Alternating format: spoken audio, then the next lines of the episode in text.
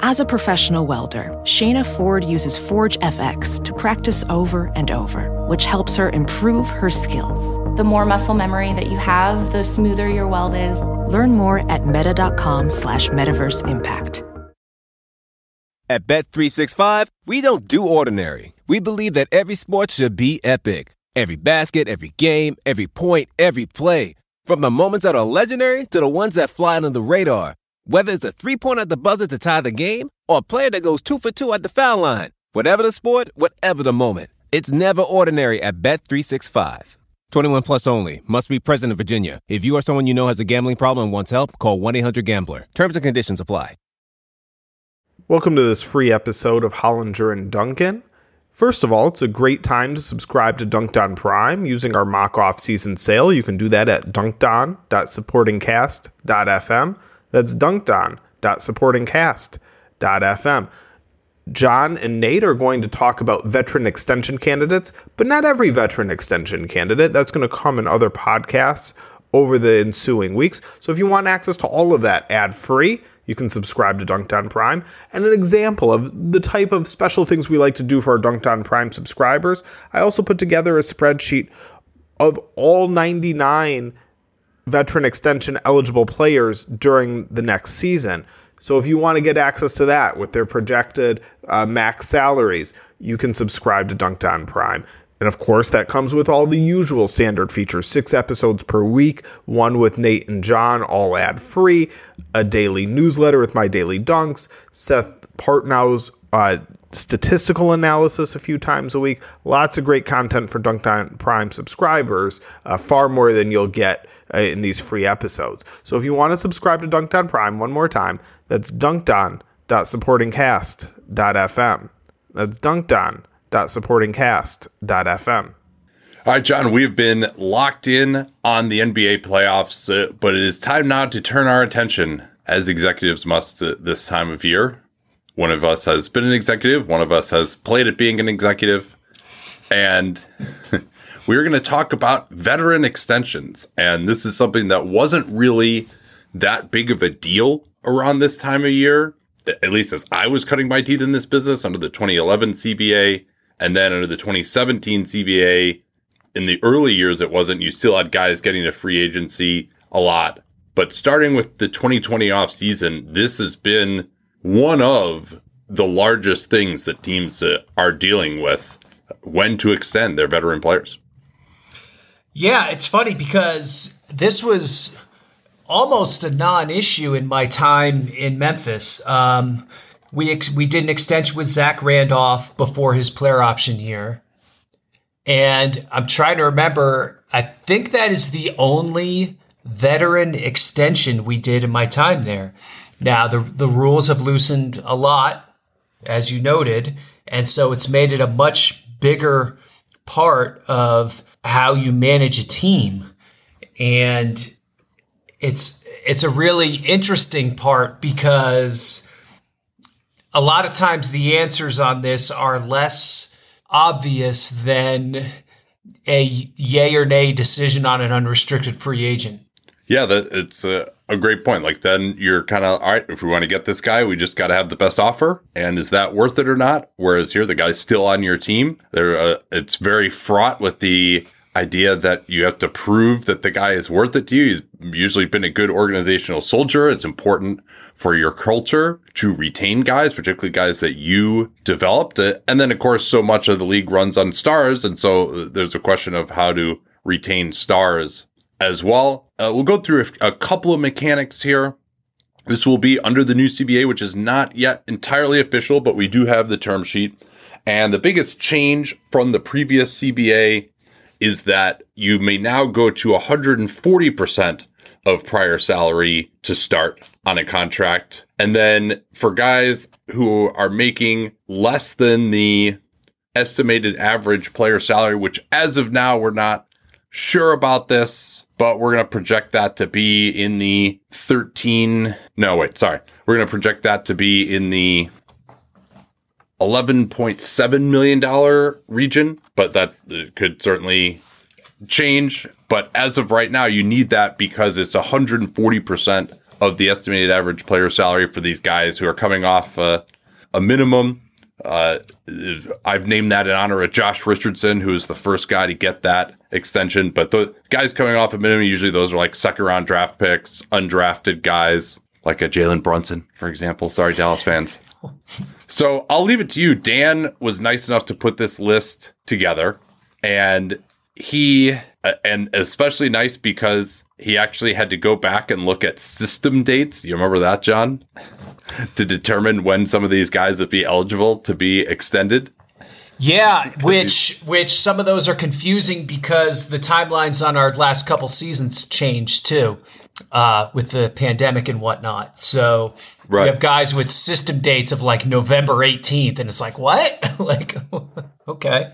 So yeah, so he's got in this sheet the date that some of these guys can be eligible for extensions, and of course what their maximum extension is. We got it sorted out here by team. So I will leave it to you. What team would you say has the most interesting extension decisions to make this offseason? New Orleans Pelicans. Hello. Were you not expecting that? No, let's talk about it. What do we got?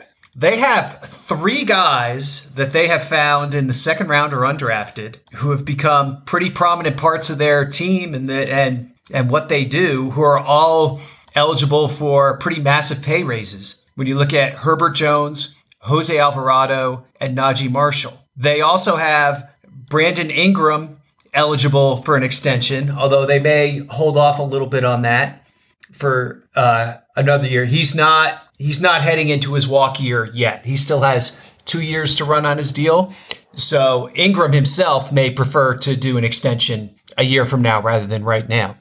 Um, and then they still have uh, uh, Valanciunas sitting out there at, at 15 million, uh, who's a potential extension candidate. And if they decide to go in a different direction there, there's the question of what they do at the five. Like they have a lot of interesting team building questions coming up right at the point where Zion is shifting from his rookie contract to a max this coming season. So they've they've already painted themselves into a really tight corner by, in my view, unnecessarily extending CJ McCollum for two years and 64 million. And that's really put the put the tax in play for them uh, each of the next two years, especially, and really in the future, as like as long as Ingram and Williamson are part of the team and McCollum's on this deal, like McCollum's deal has three years left to run now, and yeah. so like the tax is just gonna be there the whole time.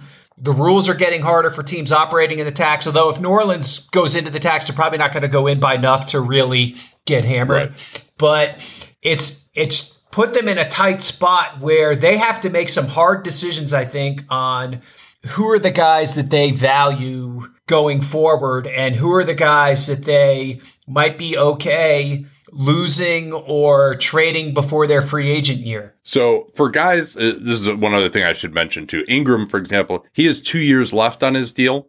And so those can extensions may only be signed in the off season. Once you get into the season, you can't do one of those deals. If you're in the last year of your deal, you can do an extension theoretically all the way up until June 30th if you'd want to. We even saw a couple of those that happened after the regular season, like Robert Covington, I think was one last year. For all but designated player veteran extensions, which of course we'll get to, you can go out five years, including the season that you are in. So basically, if you have a year left on your contract, you can go out five years, including that season. So it's basically four new years. If you have two years left, it's three new years, et etc. If you have three years left, you can even go two new years if you signed your deal two years before. Once you get to the two year anniversary of signing your contract, you are then eligible. And that's gonna, we're gonna get to a few guys that we never would have thought would be extension eligible. Like, wait, it's that time again already, possibly? I, I start, yeah yeah there were a couple yeah. I couldn't believe because I was like did, did we just do it like when I saw Terance Mann on this list I'm like wait, wait didn't he extend like last week like his extension really? hasn't even kicked in yet and he's eligible for another extension no, not yeah, not quite yet, but it will be uh, very shortly once the new yeah. kicks in. So let's start with Brandon Ingram. And as the Pelicans they could offer him a three year extension starting at $45 million. It would be uh, just under 150 million, be eligible for that on July 14th. Would you make that offer if you were them? I would be tempted to offer that. I, I really would. I, I think he's young enough. I thought I thought he was pretty damn good in the second half of last season. Um, there are maybe some shortcomings with him as a leading man right now, but realistically, he's a good player. He has trade value at that number with the cap going up and whatnot. I would I would feel okay about having Brandon Ingram locked up for five seasons. I feel like I'm getting the best five seasons of his, of his career, or have a very good chance of it anyway. Uh, in a in a market where you know you're just not you're not like LA where you're like a tractor beam for stars or whatever. Like I, I would go ahead and make that offer. I think Ingram actually probably turns it down and waits till the following off season, but I would go ahead and make that offer. Yeah, and there's always a chance that someone in his position could make an All NBA team and trigger that super max, which is what guys are, are really hoping for. I think that's relatively unlikely given his health concerns over the years and just the fact that he's probably not going to be on a good enough team. Although, hey, if Zion's healthy all year, maybe they will be this team that like gets all this shine in the media and he could make all NBA. Also, I, like all NBA is going to be a lot more variable now with this games played things where I think you're going to see guys who aren't necessarily quite as good making all NBA. And so like, like Jaylen Brown. oh, we'll get Sorry. there, John. We'll Sorry. get there. Don't worry. You, you you could have picked the Celtics as your most interesting team. You you're just gonna have to hold off. I'm sorry. yeah, I would make that offer too. Just uh, am part of this as well is that I think the trend has been even if a guy has a bunch of money in what you like to call the out years, as long as he's still playing well and is a value at that current time, you can trade him for something. Like teams need good players, even if they're a little overpaid. There are plenty of teams that don't have a massive uh, salary commitment. You know, if you're a team like Houston or Orlando or something, like you would absolutely trade for Brandon Ingram uh, even if uh, his salary goes up a little bit. So I'd make that offer again. And if I were Ingram, I might think about actually accepting that just due to some of the injury issues. But I, I agree true. with you, probably won't. That's true. I have. I'm looking at my numbers here. So I have a 38 million dollar valuation on Ingram for the coming season, and it's his age 26 season. So I think it's reasonable to think his value will actually go up in terms of uh, cap and contract because the salary cap is going to be interest- increase so much by 2025. Okay. You mentioned some of these other guys on the Pels. And by the way, just to be clear, too, we're not talking about rookie scale extensions. That's a, a different discussion. Guys who were first round draft picks who are coming out that this is for. Which sucks because I, I, re- yeah. I was really hoping to spend about 20 minutes on Kira Lewis Jr. I think it's Kira Lewis. he he doesn't play enough for anyone to know. Uh so yeah, who's who do you think is the would be your next priority? These guys, as I mentioned, their extensions Jose Alvarado, Naji Marshall, Herb Jones can start at 16.3 million, uh, 140% of what we estimate. We estimate the estimated average player salary will be. and that would get you, that used to be a four year deal for 58 million. Now with it being 140% instead of 120%, uh, a four year deal, 73 million is what these guys who are making below that estimated average player salary coming off a minimum like Jones or, or Marshall would be making. And that, that's really going to open that up to a lot more players, I think, than we've seen in the past. Uh, one player it opens it up to, for instance, uh, is Herb Jones. I think he's the next priority, especially like Alvarado has another year to run on his deal, actually. Like he's eligible now, but his contract runs through 25. So I'd, I'd say there's no hurry for New Orleans on that one, especially. So I would say Herb Jones becomes a priority. He's eligible for that $73 million deal over four years. Again, that's an estimate on our part. Uh, I think he is worth that amount and probably more. Uh, and again, age 25 season. So he came in the league a little older than some of these other guys, but I, I, think he's worth that money. I think he's tradable at that money. I would definitely make that offer if I was New Orleans. If you look at the history, though, pure defensive specialists who can't shoot, which he kind of he kind of was a can't shoot guy last year. Like he showed some promise his rookie year. He regressed last year. Yeah, he, I mean, yeah. He was a can't shoot guy at Alabama too, so yeah. I think I think that one is going to win out unless there's another Fred Vinson miracle coming in New Orleans. Which yeah, I mean he may get out. to be passable. He may get to be passable, but uh, and And but like you saw in the Minnesota games, the two Minnesota games, uh, and the the OKC game, that he really just wasn't getting guarded at all, and that kind of became a problem for them. And the other problem that you're just like, yeah, we have no idea what our starting front court looks like, it, and this idea of Jones being the two, Ingram, Zion, a center all together, like they they don't really have an understanding of what that looks like. I agree he's So- a good player. I think you want to retain him. Yeah. You raise a good point though, because Zion complicates things. Because I think that's why he was actually better the year before in some ways. Because when when Zion was out, it was easy for him just to have Herb Jones as your four, and you have him as your non-shooter. But when when Zion's out there as a non-shooter, and you're trying to start Valanciunas and Herb Jones next to him, like it's it, it doesn't work.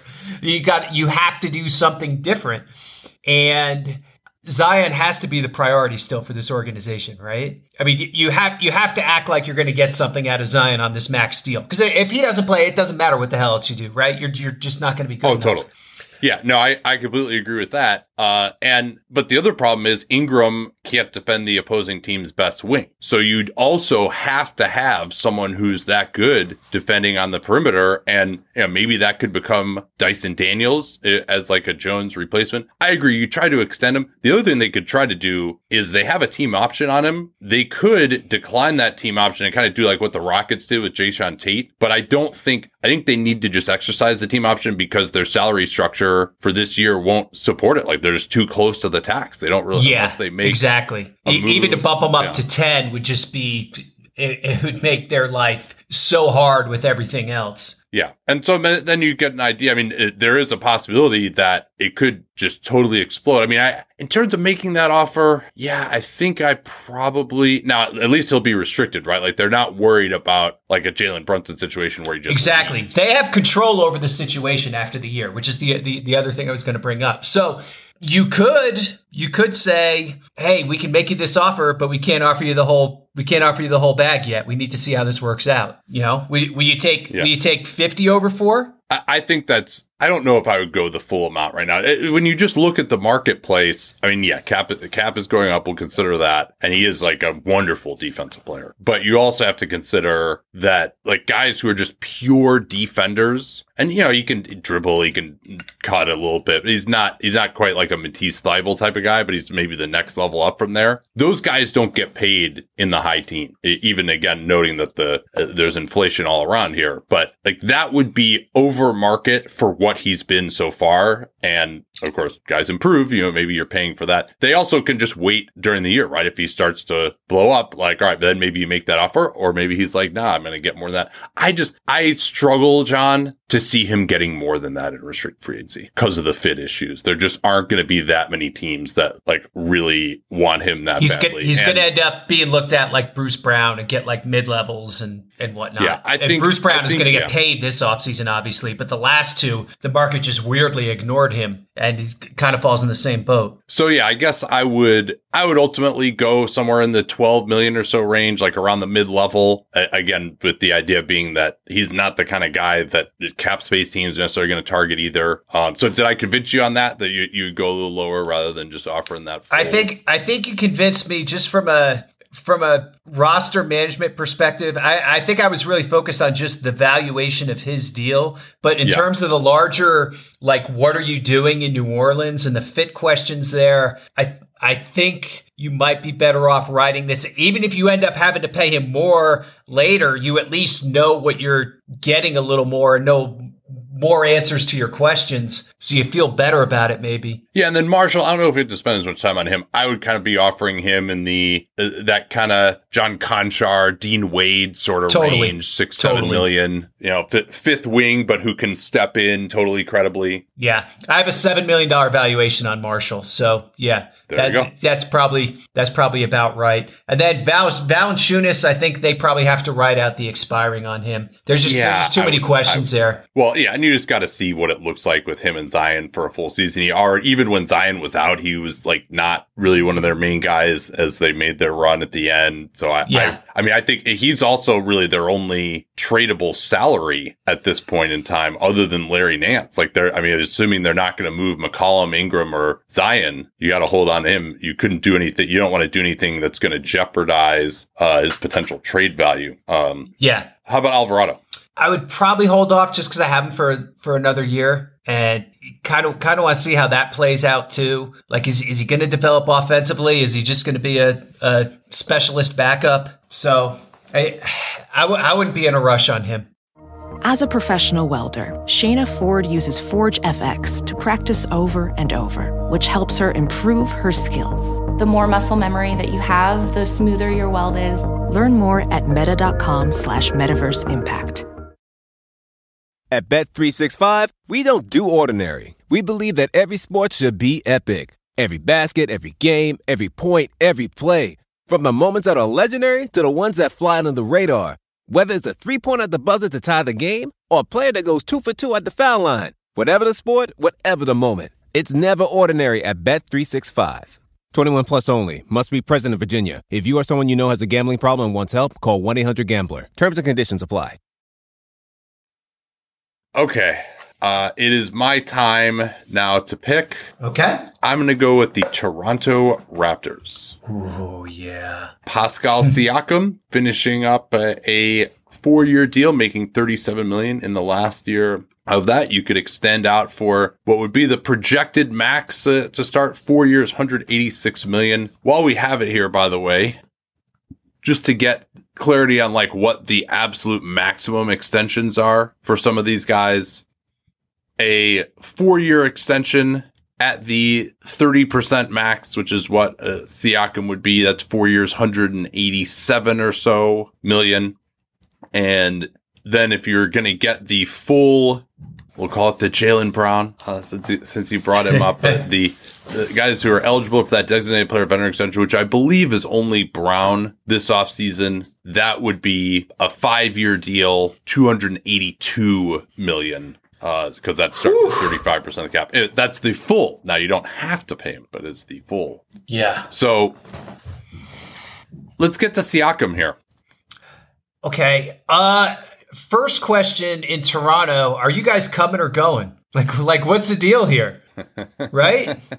Yeah, we may find out more on that uh, with Fred VanVleet and his free agency, which uh, yeah, it doesn't seem like they anyone has a great read on right now. Uh, Gary Trent Jr. seems like he might be out of here, uh, but he does have a player option. He could just exercise that, and then he would be extension eligible. And of course, they got OG Anunoby as well out of that group. I mean, there's also even a possibility that Fred VanVleet could like opt in and trade, opt in and extend as well, though that seems unlikely. He's only making 22 million next year. Uh, so like who is who do you think is like the most well, I don't know. You, you said they got to decide whether they're coming or going. So how, how do you see that with them? We've been focused on this for like a year now. I think they have tipped their hand toward coming. In other words, they're still trying to win with this group. Uh, the Poeltl trade to me was a tell Sure. that, okay, you gave up the pick, so you're probably committed to now trying to win with re signing Poeltl. You have Jakob Poeltl, Scottie Barnes, and whatever fits best around around those guys. And I think they're going to be willing to spend into the tax, and it, and I would say they would probably, given history and whatnot, I think they'd be okay going like ten million into the tax if they feel like they're good. Yeah, but there's not really much evidence that they would be unless they make a major move. I, I mean, do they feel like they're going to get like such an upgrade at coach that that's going to change things? Like, I don't, I mean, Fred, maybe you could play a little bit better in the first year if they retain him. And because that's, you're sort of in this weird place where these guys have value. That's why I was critical of them for not figuring things out uh, with VanVleet at the deadline, like, because they're not that good. I think the Poeltl deal was all right. Let's see if we can find our footing again as a franchise. Like get back to playing Raptors basketball, and instead you got Masai Ujiri saying like, essentially, I'm paraphrasing here, but we were kind of like less than the sum of our parts. So maybe he does feel like changing the coach would would make things better. But with Siakam, who's 29, VanVleet's 29 right now. OG, he's in a different spot. We'll talk about him in a second. Maybe not at a point where he would even take an offer. Yes. But uh, with those two guys, it's either you retain them and like lock into a mediocre team on guys who may not have trade value on those extensions if it's like what their actual market value is, right? Like if you're going to overpay someone like VanVleet or Siakam, you do that because, okay, we have a chance in these first couple of years. And then we're willing to just kind of pay the piper on the end. But Toronto isn't good enough to be in that position. Yeah. I the Siakam extension question really looms large here because if you go four years on him, you know you're probably getting a raw deal on the back end of that where he's making 52 million in 2027 28 at like age 34 or whatever. So it's it's probably fair in the first year or two.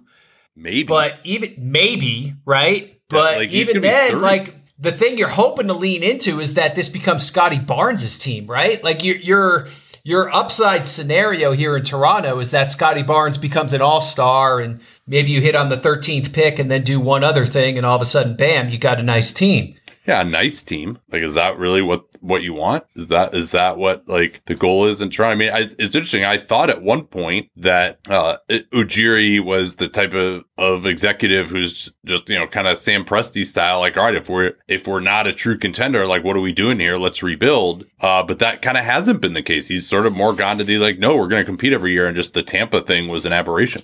Yes, and like like I said, I mean they've already traded their 2024 first. It's top six protected, but like you you don't make a deal like that unless you're planning on winning the coming year. But man, it's got the, now the the argument for is not just coaching, is that you would say the bench could not possibly be any worse. And bench is an easy thing to improve if you have your wits about you and maybe a little bit of flexibility. Could you go into this year and not extend Siakam and say, let's see what this is and maybe blow things up at the trade deadline if it's not going your way? Maybe. Uh, you, your other option would be extend Siakam right at the start of free agency, hopefully for a little bit less than like the absolute max. And then he would still be trade eligible at the deadline if needed uh, after the six months. Um, I mean, I guess I wonder too, like if you get to free agency, would there be like that much of a market for Pascal Siakam? I never sensed, even as he's making like all NBA teams and averaging 25 a game, that there was just this massive appetite for teams to want to trade for him. Who is who is the other team who's going to offer him 40 million dollars a year in free agency, right? To be their yeah. new centerpiece. Yeah, I mean Spurs with Wembanyama or something like that. Like uh, there's, but I'm just, I also am skeptical of how he's going to age. He's not a great shooter. Kind of relies on his athleticism. Uh, a little bit of a tough fit. Again, not being a great shooter, needing the ball a, a lot. Uh, so I, yeah, I don't know what they do there. I mean, so ultimately, I think I would make him some kind of an offer, but it wouldn't be the max. It might not be for four guaranteed. I was going to say, I think the years more than the money are what scare me. Yeah, so maybe it's more kind of 40 million a year for 3 years. It's like, you know, partial, partial on the third year, year, even. Like, I don't know. He probably turns that down, but like that's probably yeah. as far as I go if I'm Toronto. No, I, I, think that's right. And uh, I think you're one of the other things that I've kind of started to come around to also is, and particularly this is the case now with fewer good teams having cap space. Like we were kind of got deceived maybe a little bit in the, you know, that 2016 era when guys also couldn't extend. So there are a ton of free agents and there was a ton of money uh, in yeah. those years that it's kind of not the end of the world if a guy becomes a free agent, if it's actually working out well. Like you can, I mean, you might end up having to pay him more, but it's kind of like, hey, if this is going well, the guy's playing really well, this is a good situation. Like if the guy's good, if the team's good, usually everyone's happy enough to where you just make an offer and the guy will accept it because there's nothing necessarily better out there for him. And sometimes it's like, well, if he, you may wish that you traded him instead of losing him for nothing earlier, but usually if you want to retain guys in this day and age, unless they're just like an absolute, like, you know, top 10 player in the league, you could probably do it. Yeah. Uh, and then Anunoby, his max now did go up. It's four years, 117 million. That probably is a little bit too low for him still. There's also rumblings that he like wants to be somewhere where he can have a bigger offensive role. And I'm kind of like, well, you like they needed offense the last few years. Like you didn't seem to be able to provide that. But Yeah. so starting at 26 million, and you And this- think there's you make that him- offer to him, right? Uh, I would go ahead and make that offer. Given the demand that's out there for him right now, I think he's still tradable on that deal. Uh, this assumes he he would have to decline his 2024 player option, which Right. I think is, I mean, you could almost etch that in stone at this point. If he's not injured, he's declining Yeah, that. that's like 18 or something, 19. It's nineteen point nine. Yeah. Yeah. I, I think he's going to turn turn that down though, and and go into unrestricted free agency in twenty four. So it's it's another pivot point for this organization. Yeah, he does have an injury history. That would be kind of about what Andrew Wiggins is making, though Andrew Wiggins maybe took a little bit less than market value. Mikal Bridges uh, has improved a lot, of course, but, but he's kind of the other guy that's in that group. I mean, there is, I like, I don't think you're going to get the max as a a three and D type of guy like him. I don't think he has that much offensive upside Yeah. left to explore. I think he's maybe a little uh, overvalued in the league right now. Actually, Well, this I I think it makes sense to trade all these picks for him when you just desperately need a player like that and you feel like you're about to contend. But then are the teams that are going to have cap space going to be the ones who are going to uh like value him at that level? Like he's more of a hey, we're ready to win the championship right now. Let's get this guy yeah. sort of player. Uh, so just just for reference, by the way, four years, 115 million. The most he could get uh, as a free agent is here. Sorry, that's not quite. Uh, his max his, extension. His, ex- his yeah. extension is one one hundred sixteen point nine over four Right, years. right. Okay, so the most he could get over four years from another team as a free agent would be four years, 159. So it ba- and it started 37 million. So it's basically he's starting off at 10 million less than the max each year. That's not like I might actually consider taking that if I were him. I don't think he will. That's not really like the clutch way a lot of times either. Like he could be a guy who really could set the market, but like is he like I, I think for him at you're talking like three quarters of the max, close to that. It's like it's not too far off. Yeah, I think that's about what he's worth right now. It's not too far off. And there I think the fact that these all these guys are willing to give up all these for him, that's kind of more because he's the missing piece and he has a rare skill set, but it's also you just if you're gonna be paying him the max, how far can your team go if you're paying him like your second best player? Like you you overpay for him because he's on a decent enough contract that he can be Yeah. just an elite third or fourth piece. But if you pay Yeah. him like a like a second piece, your team's not going to be good enough. Yeah. So like at the last trade deadline where you get two playoff runs with him on a deal where he's making 17 and then 18 million, I think that made much more sense to offer that kind of draft capital. Okay. Wow. Raptors. Yeah, that's uh it's it's so I, I think like to me it's close enough that I would just take that deal if I were him. I certainly offer it as the Raptors and then y- you you go from there. What would you do with uh, Gary Trent? You're assuming he opts in. Uh, that yeah, that would be if he opted in, which I guess he doesn't. He s- seems more likely to opt out, right? Yeah, I mean, I don't see the his option where he's going to get paid above the mid level. Like, who's using cap space on him? Oh, I think there are these teams that have sugar plum visions of what they're going to do their cap space, and then when they end up on like Plan F, they'll turn to Gary Trent. Yeah, maybe I guess so, but it's still you don't see him getting four years necessarily, right? I mean, he's a, like I I don't see him making much more than he's making. No, it, I I think he'll get roughly in the range of what he's getting, but I think teams will be okay giving him years because he's still so young. Yeah, maybe that's true. Uh, but yeah, I mean, he's like kind of a lower end starting shooting guard to me. Doesn't shoot it like quite well enough to be elite there. You wish he defended better. Uh, he's uh, and you know not. I don't know if he like defends well enough to really be like a great playoff guy who can switch much. I, I'm definitely not a big fan of like paying pure shooting guards a lot of money. I think those have been some of the worst contracts over the last the last couple of years. As a professional welder, Shayna Ford uses Forge FX to practice over and over, which helps her improve her skills. The more muscle memory that you have, the smoother your weld is. Learn more at meta.com slash metaverse impact. At Bet365, we don't do ordinary. We believe that every sport should be epic. Every basket, every game, every point, every play. From the moments that are legendary to the ones that fly under the radar. Whether it's a three pointer at the buzzer to tie the game or a player that goes two for two at the foul line. Whatever the sport, whatever the moment. It's never ordinary at Bet365. 21 plus only. Must be present in Virginia. If you or someone you know has a gambling problem and wants help, call 1 800 Gambler. Terms and conditions apply. Okay, your your pick here. Who's next? Oh, here's an interesting team we should talk about. Well, actually, it's not that interesting. Never mind. well, you got to tell me. Who I take it back. was I now. take it back. I was looking at Sacramento on the Oh, list yeah. of Sabonis and Fox, but Well, I, let, I- us let's hit on it quickly. Let's hit on it quickly. Okay. here. Uh, we don't have to go so deep on them. So Sabonis now making 22 million in the last year of his deal, eligible to sign a four-year deal, 138 million. He did make All NBA this year, but that's irrelevant because he got traded on his second contract. But for an All NBA player to take less than the full max, that makes you a little squeamish, but I thought he got, I won't say exposed because I kind of felt this about him already, but uh, in the playoffs, you saw that he has some limitations. Even in the trade market, there weren't, it- it's, he's still a tough guy to fit around, even if he can really help your offense. And he, he also kind of needs some of these shooters and drivers around him to really be that effective. Like he'll boost your offense, but he won't necessarily be the offense, is how I, I would describe it. I mean, do you think it's just obvious that he gets more than what they can offer in the extension?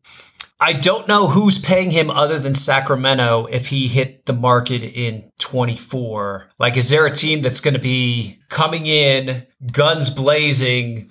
Yes, 28 year old Sabonis is what we need to take us to the next level. I, I, I, I'm not, it's possible. It's possible that team is out there. I mean, Sabonis, regular season Sabonis, like he deserved to make that all NBA team, right? Like he, he was a valuable player this year uh, really durable, uh, can can really get you a lot of advantages, especially against second murder second units, right?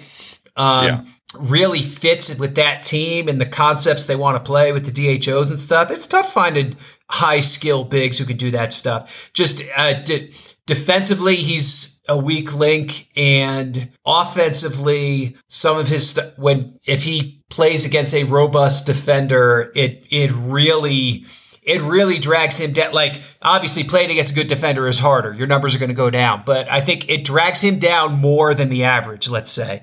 Yeah, because he doesn't have a, a good enough jump shot to really make you pay there. Doesn't want to take it, and yeah, if he can't just kind of bludgeon his way to the basket and score every once in a while, now he's just like standing there waiting for guys to hand off to, and that's and go get an offensive rebound uh, against some of the best teams.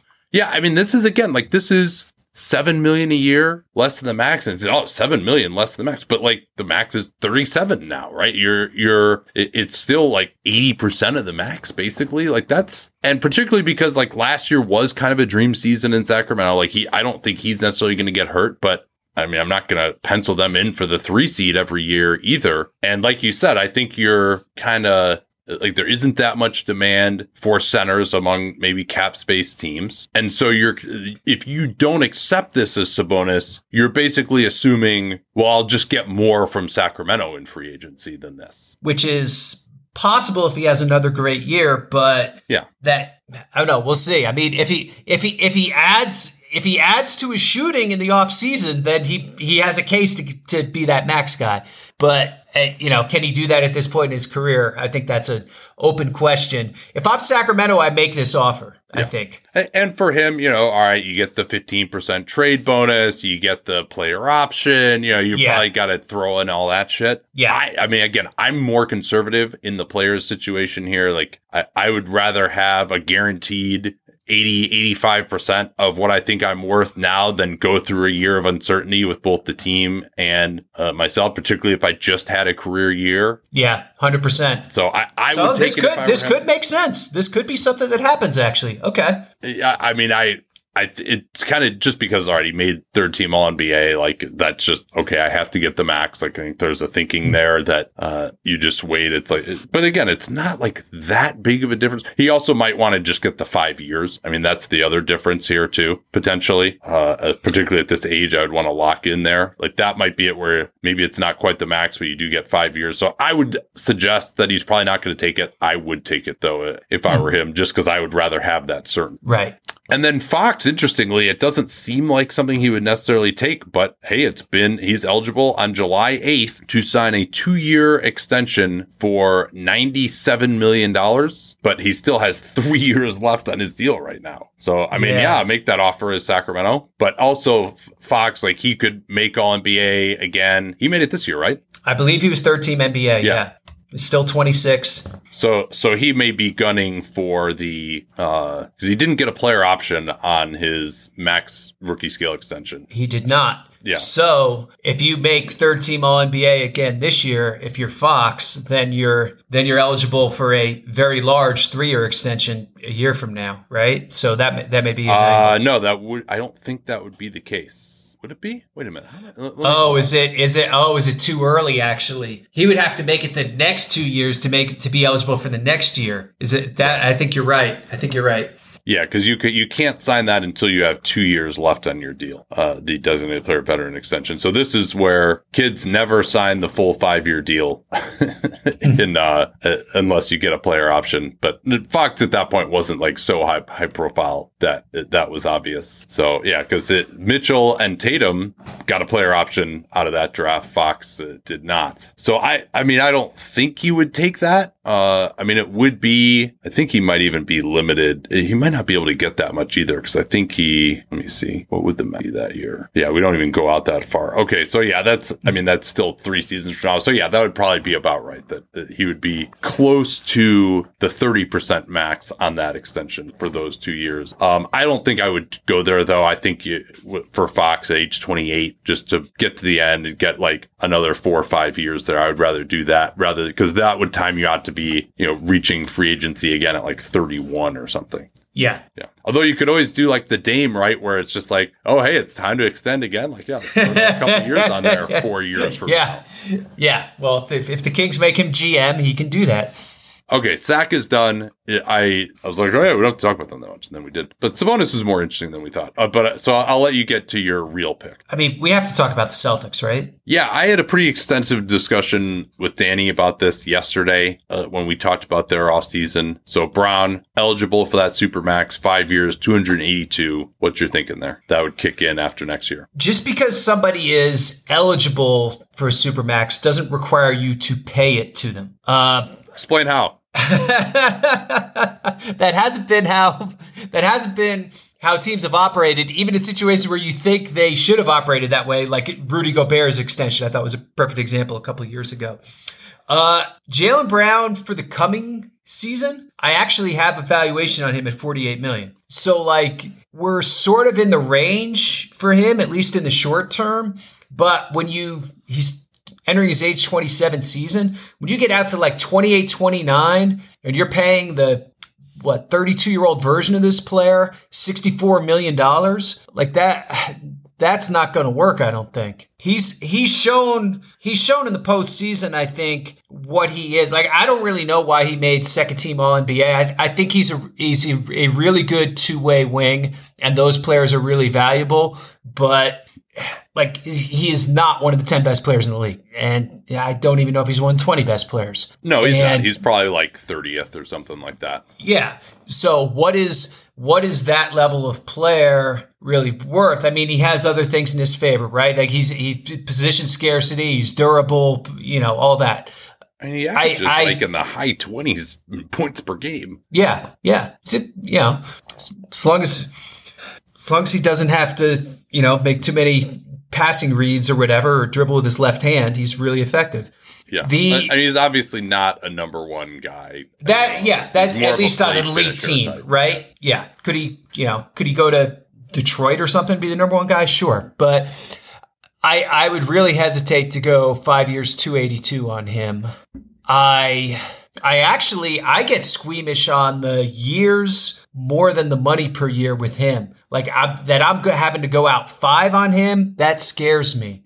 That this to me might be one where you give him half of the difference between the this max and the regular max that another team can offer him, and you do that fifth year as a partial. Yeah, which you can do. Uh, you could start as low as 30%. You even go 30%, I believe, and decline it if you want to. It just has to start between 30 and 35% and just has to be for five years. Nothing said about raises, nothing said about guarantees. And I mean, you maybe even can also make the argument to him of like, oh, this second apron, it's so restrictive. You know, help us out here a little bit. We're still giving you the five years. Uh, you know, may- maybe he'll be a little bit. Uh, you could make that argument to him. We'll give you five years at the thirty percent, and you'll get more security that way, and it still helps us navigate these this these looming tax issues we have. I think though, and they are a contender right now with this team. Like they didn't win that series against Miami, but they certainly were right there. Uh, maybe they do if Tatum doesn't get hurt, although I suspect Miami would have won that game anyway. But n- nonetheless, like they're going to be a contender every year. Yes. To me, you do what's necessary to keep that team together and you figure it out later. I still think there would be a trade demand for him, even if he is quote unquote overpaid, just because there are teams that want to get better and want good players that don't have much else uh, on the books. Uh, and maybe he takes enough of a step back that it becomes ugly by the very end, but, uh, or maybe you have to make a move because it's clear you're not a contender at that point. I would try all the shenanigans you're talking about here to get him to take less. But if it really came down to it, I would just bite the bullet and pay him. Now, the other thing that's interesting is he can't be traded for a year once he signs one of these things. Well, that's that's good because I haven't seen anyone talk about trading him. Yeah, I, I, think all the people, uh, you know, obviously the reaction right after a game like that is trade this guy for a bag of marbles or whatever, or you know, see if see if we can turn him into like Damian Lillard, like Damian Lillard can save us, uh, which I not sure that's really the answer. And his contract creates other problems. Uh, I, I, I think you run it back if if you're Boston. You get Mazzulla more help on the bench. You maybe try to get one more big or quasi big. Because uh, I, I don't know, you like you're. Wait, you think, you think they need another big? I think they what? need. When, when, when, have you ever said that before? yeah, yeah. I said I said it the whole season, right? Um, I, I, think they're probably going to lose Grant Williams too. So why they, they why are they going to lose Grant Williams? I don't understand that. Like this year's tax, the only thing that it's basically him or the mini mid level. Like you could get him on a good contract. Uh, I mean, all right, if someone's going to go twenty million a year for him, yeah, I would I wouldn't match that. But like they need him. Like Al Horford's thirty seven. Like who else is yeah. going to play that position? Gallo on a like, and they're they're actually if even if they sign Grant Williams for fifteen million a year, they're ten million dollars less into the tax than they were last year because Al Horford's salary goes down so much and everyone else is pretty much making the same except with some raises. So I, it doesn't, I mean, if they're willing to pay the tax last year, they put, they were 25 million in, they could just be 60 million in, especially if you just dump Gallo or you take off Mike Muscala's, you find a way to, to dump Mike Muscala later in the season or something like you're like totally affordable. Like I think it would be criminal to just lose Grant Williams for nothing. Sorry, this is outside the scope of this yeah. podcast, but I was looking. No, I know. Yeah. And I was yeah, I forgotten I, that really, Horford goes down from twenty seven million to ten. Al Horford going down to ten is a big deal. Uh, Muscala has a team option; they can decline. Gallo makes six; they could maybe trade. Uh, Payton Pritchard makes four and never plays, and probably has a little bit of a trade market. Uh, like you might be able to do something where you trade Pritchard and Gallo, and it's like okay, you're getting Gallo on one leg, but you're also getting Pritchard. Yeah, maybe no, they can possible. do something that way. Uh, anyway, so I, I would I would ultimately, if I had to, just bite the bullet on Jaylen Brown, keep the, keep the team together, and hope that it, his trade value goes up for more than uh, than it would be just on the last year of his deal. Anyway, um, let's see, do they? Oh, and then actually, this is kind of hilarious. He's not gonna, he wouldn't sign it, but Jayson Tatum is technically eligible. But the thing is, he'll be eligible because he made All NBA two years in a row. He'll be eligible next offseason to sign the supermax that would kick in the season after that. And even if he doesn't play a second this year, he'll be eligible for that and he'll get that offer. So yeah. Um, and they actually they could uh Derrick White is extension eligible for them too. Brogdon, I don't think they would go there, but White would be eligible for three years, 85 million, but he still has two years left. I think they probably just hold off on that. I think you have to say if you, if you're Boston, you probably hold off because right now the way you're built, you're you're you're Tatum and Brown, and then you need to see how everything else goes a little bit before you start committing out money to a bunch of guys you don't necessarily have to. Yeah, and White he turns 29 on July 2nd. So that's you kind of you don't want to go unless he was willing to like take a declining deal or something like that. That probably wouldn't really make much sense. And, and same thing with Brogdon. Brogdon, who they, who they just extended for 22 and a half for 2 years. No, I thought that was Indiana did that and then they traded. Oh, wait, you're right. Okay. But he has just been extended. Yeah, I mean that is kind of hilarious that he's old again, uh, uh, which was which was your point. Yeah. But he's he's got 2 years left at uh 22 five. So that and he's similar age to White. So no no reason to do that right now. Okay, let me pick one more team here. Oh yeah, this is the one, John.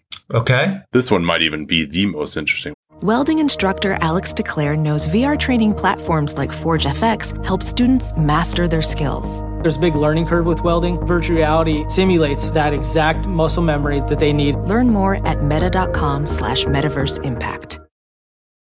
At Bet365, we don't do ordinary. We believe that every sport should be epic. Every basket, every game, every point, every play. From the moments that are legendary to the ones that fly under the radar. Whether it's a three-pointer at the buzzer to tie the game or a player that goes two for two at the foul line. Whatever the sport, whatever the moment. It's never ordinary at Bet365. 21 plus only. Must be present in Virginia. If you or someone you know has a gambling problem and wants help, call 1-800-GAMBLER. Terms and conditions apply. One the LA Clipper. Oh, let's see what we got here. Oh, yes. Yeah. yeah, they got some stuff going on because they're at a potential tipping point. I mean, the luxury tax of the new CBA is coming after them. And they are one year out from potential free agency for both Kawhi Leonard and Paul George, who are both getting into their 30s. And Leonard, especially, is almost a part time player at this point. I mean, I mean, Kawhi's entering his age 32 season this year. They did all this stuff, load managed him the whole season. He tapped out after two playoff games. He's still awesome though. Um, so it's a real, it's a real conundrum. Well, and and they are going into the new arena for the 24-25 season, the Intuit oh. Dome, the wall, yes. the wall, so the wall. intimidating, the wall.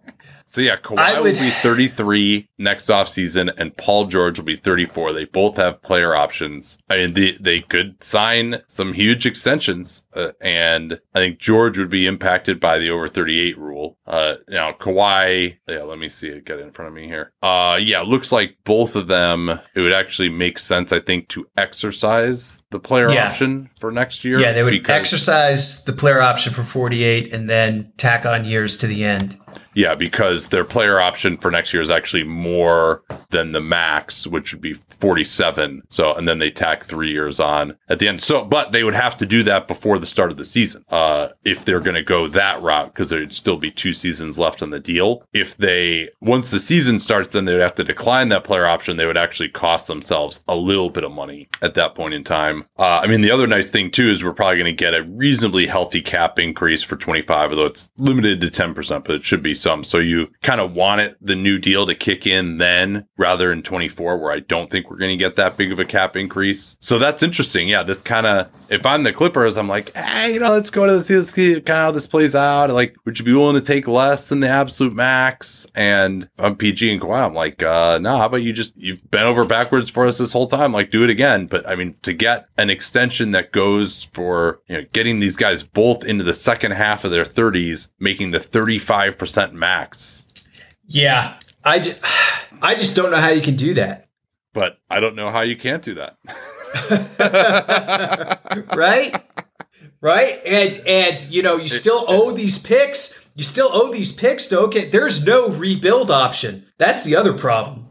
Yeah, I mean to me if I'm the Clippers, I'm like, you know, I know you want this deal before the season. That gives you the most money. So I might offer you that, but we're going to offer you that for two years. And then we'll actually do a team option on the end. So, you know, if you want to like finish your career here, whatever, we can decline that team option and you can you know, re-sign at a lower number or something like that. That'll give us some some flexibility. I'm not offering three extra years in this Yeah. offseason. Or we go into the season and hey, you know what? Like if we're at the trade deadline and Kawhi and PG look awesome, they're staying healthy. We got our supporting cast around them. Maybe we make another trade uh, to try to bolster things, or we'll do that even beforehand. Uh, so I think that would be my approach. Is like, hey, we'll give you two years plus a team option on top of that player option. That still is essentially two two new years at the thirty five percent max. Yeah. And then I think yeah, I think that's the offer. I don't know if they take that offer or not. yeah, They they might just because they chose LA and they've both made a ton of money already. So securing their futures in LA might have enough value for them to do that. yeah. Now, I- I mean, the other thing you might want to do. Uh, so here's the thing too with the Clippers is just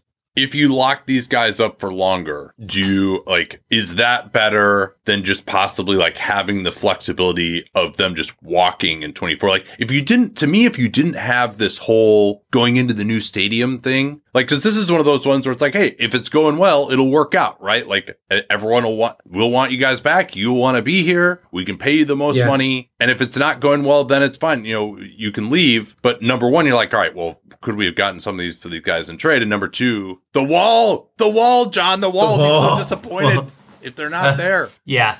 It's it's unfortunate because the, I think the thing you really want to do here is sign them through 26 because that's the last year you'll pick OKC and then that Yeah. gets you through your first 2 years in the in the new arena, but there's just no incentive for them to sign a 1-year extension right now. Yeah, probably not. Um, but but yeah, I mean, it just because you could. I mean, I think the most likely outcome, honestly, is just they go through this year, someone's injured, or I mean, even if they're healthy, they're probably not good enough, especially because they match up so poorly against Denver specifically, and you that team's Man, not going anywhere. Denver owns them. It's, since the bubble, it's been unbelievable. And I I mean, maybe they could make some moves to, at center to try to fix that a little bit. But yeah, you're uh, so. I, I mean, to me, the most likely outcome is like things kind of go poorly, and you're just like, but then those guys might leave, and you could have traded them for something. But that's just not in their DNA. Like, there's no circumstance I think under which they're they would just trade these guys. So my thought would be probably just play it out to free agency, it, it, and let's just see where we're at uh, because. I- guess the other thing though, John, is if you're rebuilding, it's like it kind of doesn't matter that you had these albatross contracts at that point. It's like we're rebuilding, like we're gonna suck regardless. So it's not like oh we're gonna do something so awesome with our cap space in like 26. I mean, I guess it's LA, maybe they would, but there, there just don't really seem to be those cap space maneuvers available. So I I don't know. Ultimately, what's your what would your strategy be then? I think I think I would probably uh, the two with the team option. I might be okay offering that. Yeah. I I I can't the full three. I just you can't you can't do that at this point with their ages and their lack of availability over the last few years. Yeah, I think playing it out, just playing out the year though, has to be on the table for the Clippers. Yeah, but but it's so interesting this idea that like I certainly would want more information if I'm them, but this idea that they can get the most money before the season because that option is more than what they would get if they decline the option and you can only if you have 2 years left, you have to do it before the season. That's that's kind of interesting. That could be an interesting inflection point. And you also have these, uh, and I guess the other thing too is uh, of why it's you can't pay them so much is just because of the rules or the new rules of being in the second apron. Like even for the Clippers, you would think that that's not really going to be tenable for more than uh, maybe a year or two. They could do it, but you can't just live there anymore, and that's what you're looking at No. if you continue out this far with these guys. Yeah. Uh, Liz, we got like uh five ten minutes left here. I wanted to get your thoughts on the Monty Williams contract in Detroit. Oh my goodness. Wow. Um I'll give the Pistons credit because Monty was Monty was their number one guy from the get-go. Um this has been reported since then, but I had you know, I'd been told this even going back to May. Uh it's June 1st now. Going back deeper into May. Um th- that that while the Pistons interviewed some up and comers and were considering them, that Monty was really the guy they wanted. Um, and just he was though skittish about going to Detroit. I mean, we ranked it last when we rated the open jobs.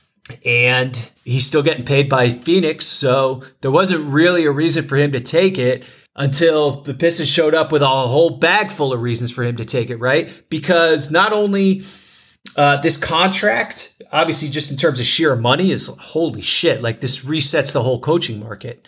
But also, the number of years implies a certain level of uh, patience and that he's going to be able to ride this for a couple years while they still build out the roster. Hopefully that's what they're doing and aren't like, yeah, we're going to get another Bogdanovich and we're going to make a run for the playoffs this year. Um, and then you have to assume that he's going to have a lot of juice in that organization now in terms of what they're doing personnel wise. And, you know, hopefully they acquire some non centers. Yeah. Yeah, I, I, like the fit of him there. I think they did a great job of hiring him. Like you, the, when you're the Detroit Pistons, you're in the situation you're in. That's kind of what you have to do uh, to get a coach like this. I mean, it was the perfect storm because number one, they basically had to outbid the three years remaining on his Phoenix deal at seven million a year. So it even would be worth yeah. it for him those first three years. And then he also wanted the security of new money going out. So he's getting six million. He's basically getting 13 million a year over six years and uh, particularly six years guaranteed. Usually these coaching contracts have team options on the end. And this one does for years seven and eight of the yeah. contract. but for him, I I would be would have been very focused on that security. I think the last guy who got a six year deal was someone who had leverage and was going to a re- rebuilding team. Brad Stevens. I I tweeted that yesterday. Can you remember any other six year deals that at least were in the coaching world? For, for coaches that are coming to a new team? No. Uh, even some of the more prominent ones in recent years were five. Right. Yeah, that's usually the I have a lot of, and that's usually a uh, a five. And usually one. the five is what gets reported, but it's five with an asterisk even then, yeah. right? So yeah, I mean, I think everyone was like, "Wow, Stevens!" Like, yeah, they had to go six years to get him. So, and for Monty, I would very much want that security because I do think that there are maybe some unrealistic expectations to take a step forward. They felt like they would even be competing for the play in last year, which of course didn't happen because of Cade, but also they were terrible even before Cade. Yeah, yeah, they just they weren't good enough. Yeah, like you can't just be playing Jaden Ivey and Jalen Duren and James Wiseman and all these other young guys and not have any shooting. Have Cade mm-hmm. Cunningham in his second year as your best player and expect to go anywhere. Like that's just not realistic. Like even if you like in theory have you know you brought traded for Bogdanovich or whatever. Like it just they don't have anywhere near enough talent or experience to be a contender right now. And so I think if Tom Gores is expecting first year Monty and Phoenix and maybe they'll make a move to make that more realistic. But you know, they don't have Devin Booker on this team. They got Cade where he is at right now. And I, I'm still optimistic on Cade. I hope he is good, but he might not be. And then what are they going to do with the fifth pick as well is another big question. Like I like they don't have enough talent. Like I don't think they're ready to like That's what that are, are any are any of the top 50 players in the league on the Pistons? No, not right now. Cade hopefully gets there this year. Cade might get there this year, maybe. But he hasn't shown that you're kind of just no. basing that on pedigree at this point. Exactly. Uh, how do you feel about like the Rockets and Pistons situations now? You kind of you were at the combine, you kind of had a little while for this stuff to percolate. Like, and how would you approach it if you were there? Use the pick, use it on one of the the Thompson twins, for example, probably is going to be there at that point, but also are like exactly what they don't need to like take a step forward this year. Just another raw player who probably can't shoot well enough. Like that's basically what's been killing them on the floor these last few years? Uh, Detroit, to me, it's obvious. Use the pick. I, I, I don't think Detroit should trade the pick. I think that would be a mistake. Uh, they they have plenty of cap room. They have other contracts, whatever. Like just use use your pick. Get another player who's young can build these guys. You're not good enough. Uh, you know, I think you could maybe get Cam Whitmore at five, who I who I think could be a really nice long term piece. It's like a three four. It, to, to me, it's it's obvious. Houston, it's a little trickier because they owe the pick to OKC. The problem is that they they so they want to make a move forward this year, and they have a ton of cap room. Uh, man, they're just not good enough though. Yeah, like they, they got to get more talent in the door. Like I, I think it would be insane to not use the pick if I'm them. Yeah. Uh, the the only even argument is if you could get somebody who is still who is an established star in his mid twenties Yeah, like if you Right? can trade for Mikal Bridges, all right, I'll think about it, right? But I don't think Yeah. you can. Exactly. Exactly. So I think you just you just have to go best player available and and and use that pick and try to get another piece. That you know, they're also at the point where they've added so many players in recent drafts that they kind of need to thin the herd a little bit if if they want to add anybody in free agency. Yeah, I get. You know, I think. uh They got picks 4 and 20 this year. Yeah, I think they could do without. You know, uh Daishen Nix. It might be okay. you think they'll survive that? Yeah, it might be all right. Yeah, they got, uh, and they still have 12, or they have three roster spots, even with their picks. That's probably enough. I, think if they need to move on from like Josh Christopher, it, it would probably be okay. Christopher would be one to move on from. I mean, I Kevin think he's Porter got is some potential, but Yeah, Kevin Porter is one to think about, yeah. Es- especially if there's another left-handed ball dominant guard replacing him. All right. Well, we got to get going here. We got a ton more to talk about with these veteran extensions. We will get to those uh, over Yes. the next couple of weeks. Uh, the sequel. What is your favorite sequel of any movie? Oh, uh, I mean, I'm going to say Return of the Jedi. More over I'm Empire going to go Strikes old Back? school here. I I enjoyed that more than Empire Strikes Back. Yeah. What are you, an optimist? yeah, Terrible. Don't you know you're only Ewoks. like? I'm all about the Ewoks. Yeah. Don't you know you're only supposed to like movies that like end in a really depressing fashion? You're not supposed to be inspired. Uh Matrix Reloaded? No. Just kidding. Um I mean Terminator 2's gotta be up there, I would say too. But yeah, I mean probably Empire Strikes Back, I guess, would, would be it for me. Otherwise, yeah. I, I thought sometimes I don't think of those kinds of stories as a sequel when it's like the whole story was sort of mapped out beforehand. Like the se- the one that I think of as a true sequel is like, wow, this thing did really well at the box office. Let's make Speed 2 now. right? like the ones where it's just like the first movie wasn't made with the sequel in mind, and now you just have to come up with something. Well, I, th- I think so. I think the one you have to go with there is Evil Dead 2, where they just went full camp ridiculousness. All right, Didn't even try to be a horror movie anymore. Anyway, we're I going never, way off the rails. I never here. watch movies anymore now because I, I just uh, sit in the bask in the blue light glow of my monitor as Synergy plays on loop. this is the life we have chosen. This is true. All right, we will talk to y'all next time. Thanks so much for being subscribers. So if you're on the monthly plan, we have a sale right now in honor of the mock off season. That's our best yearly rate that's offered. You save a bunch off the monthly rate uh, as well. And of course, we have so much great content coming up here as we get into prime time for us cap dorks, the off season. Talk to y'all soon. At Bet365, we don't do ordinary. We believe that every sport should be epic. Every basket, every game, every point, every play. From the moments that are legendary to the ones that fly under the radar. Whether it's a three pointer at the buzzer to tie the game or a player that goes two for two at the foul line. Whatever the sport, whatever the moment. It's never ordinary at Bet365. 21 plus only. Must be present in Virginia. If you or someone you know has a gambling problem and wants help, call 1 800 Gambler. Terms and conditions apply.